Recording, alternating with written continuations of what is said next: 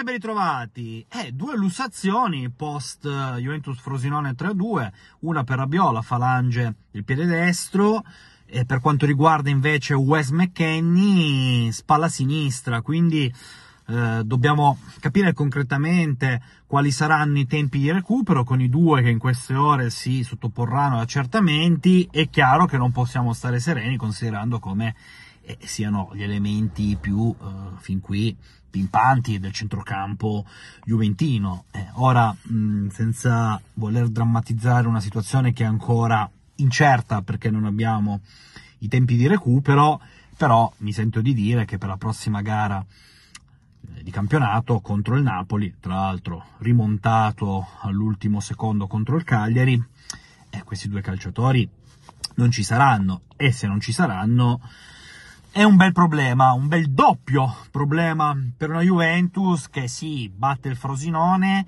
sì, sostanzialmente secondo me eh, consolida poi, no secondo me, consolida eh, il cammino Champions, una vittoria eh, fondamentale per ritornare tre punti dopo quattro gare senza successi, ma non prendiamoci in giro, è stato un successo più di nervi anziché di idee, di qualità, Ora, io non è che mi metta qui a fare sicuramente la persona schizzinosa, perché eh, ciò che contava era soprattutto vincere, era soprattutto tornare alla via del sorriso in termini di risultati, però mi sembra che nella mia analisi post match sia stato piuttosto critico e non vedo onestamente come si possa essere rosei eh, nel, eh, nel sviluppare poi i concetti di una gara che ha proposto delle grossissime amnesie, ha proposto delle grossissime difficoltà e ha proposto una Juventus che fino all'ultimo secondo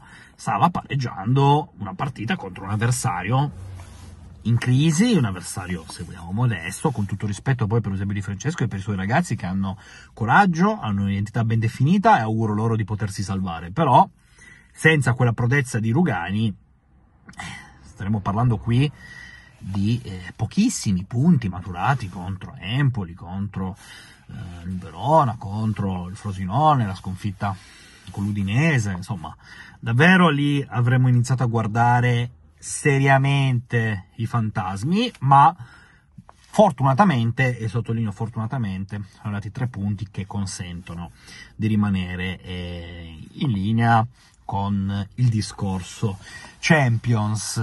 Credo che poi sia giusto avere anche, giusto avere anche una preoccupazione perché la squadra sembra che mentalmente non ne abbia più, anche un po' fisicamente, non so cosa ne pensate, eh, magari scrivetemi il vostro punto di vista qua sotto nei commenti, ma nelle ultime due gare ho visto una Juve in fase proprio di flessione, a livello anche atletico. Squadra che fatica a mantenere determinati ritmi. Lo so che qualcuno può dirmi, eh, ma la Juve non ha mai avuto ritmi al top durante questa stagione, ma ci sono stati dei periodi, eh, penso anche a gennaio, dove sembrava che la Juventus avesse un altro tipo di gamba. Invece ora anche da questo punto di vista vedo una squadra in difficoltà, cioè il Frosinone sarà che eh, sia riuscito a muovere meglio eh, la sfera nei movimenti senza palla. Sarà che poi ha avuto gioco facile con la Juventus che non aveva idee o comunque ben confuse, ma ho visto onestamente, oggettivamente, una squadra, una squadra in difficoltà a livello atletico e, e, questo non va assolutissimamente bene, a maggior ragione considerando come le prossime due gare siano contro Napoli e Atalanta. Il Napoli è in difficoltà, eh, però lo è anche la Juventus e poi tendenzialmente anche la stessa Atalanta è una squadra che corre molto. Quindi è inutile andare eh, troppo in là, ma non è che questo successo con il Frosinone possa lasciare una settimana di serenità o lasciar presagire che la Juventus è uscita dalla crisi. Ecco, non commettiamo questo errore, non commettiamo questo errore.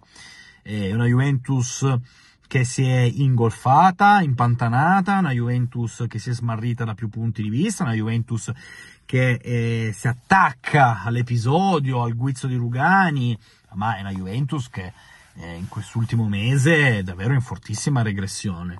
La buona notizia per me è solamente una, ed è da associare ai tanti punti fatti nel giro d'andata che possono consentire ora di guardare con maggiore ottimismo al discorso Champions, ma se uno si dovesse fossilizzare sulle performance dovrebbe essere particolarmente spaventato, particolarmente spaventato, ma eh, comunque è andata.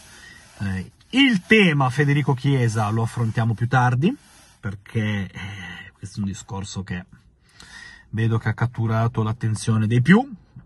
I voti in pagella sono stati con il Frosinone ovviamente profondamente eh, negativi. Io mi aspetto tanto da questo ragazzo, l'ho sempre stimato, lo stimo e lo stimerò perché credo che sia uno dei pochi calciatori importanti a livello di Juve. Poi quando le cose non vanno bene voi me lo insegnate e mettiamo in discussione tutto e tutto, abbiamo messo addirittura in discussione Dusan Vlaovic. Io quando vi dicevo calma, calma, mi sono preso anche, no? E dei commenti un po' pepati, ma Dusan Vlaovic con i suoi 15 gol sta tenendo a galla la Juve e ringraziamo che ci sia Dusan, ringraziamo che eh, stia bene fisicamente. Ringraziamo che ieri abbia proprio trascinato la squadra a gettare il cuore oltre l'ostacolo in maniera anche individuale, dal momento che poi il collettivo sicuramente non ha valorizzato la sua eh, performance. Però quando tutto va male mettiamo in discussione tutte le individualità. Eh, senza fare esclusioni, e in questo momento sembra che Federico Chiesa sia un giocatore così. Ovvio che da parte sua c'è eh, un bisogno disperato di anche un po' riprendersi la Juve, perché mi sembra che dal punto di vista emotivo un giocatore apatico, ecco. A me è questo che non sta piacendo di Federico Chiesa. Eh, le sue prestazioni trasmettono poco e lui è un calciatore che invece, per come interpreta il ruolo, trasmette molto con i suoi cambi di direzione, con la sua potenza, con la sua velocità. Invece ora ci siamo eh, quasi abituati all'idea che Chiesa eh, non, non, sia destinato a incidere con questa squadra. E questo è un errore che non dobbiamo commettere, perché poi vediamo Chiesa in nazionale palla all'incrocio, eh, nelle ultime due gare degli azzurri è stato decisamente l'MVP. Eh, perché? Qual è il motivo? Come vi dicevo ieri nel mio video a caldo. Chiediamo qualcosa a Chiesa che non ha nelle corde? Ci può stare. O è Chiesa che in questo momento si è talmente intristito, a me sembra questo, e che non riesce più a incidere o a scalare, diciamo, a... perché sembra quasi, no? Che viaggi con una sola marcia, quando lui invece è uno che tende sempre a eh, salire di tono. Non lo so, ma è un grosso problema. È un grosso problema per la Juventus, un grosso problema per lui, un grosso problema per la prospettiva, perché poi su Chiesa c'è sempre questo benedetto discorso legato alla scadenza di contratto datata 30 giugno 2025, però resta il fatto che per ora, nell'ultimo mese, le performance siano state...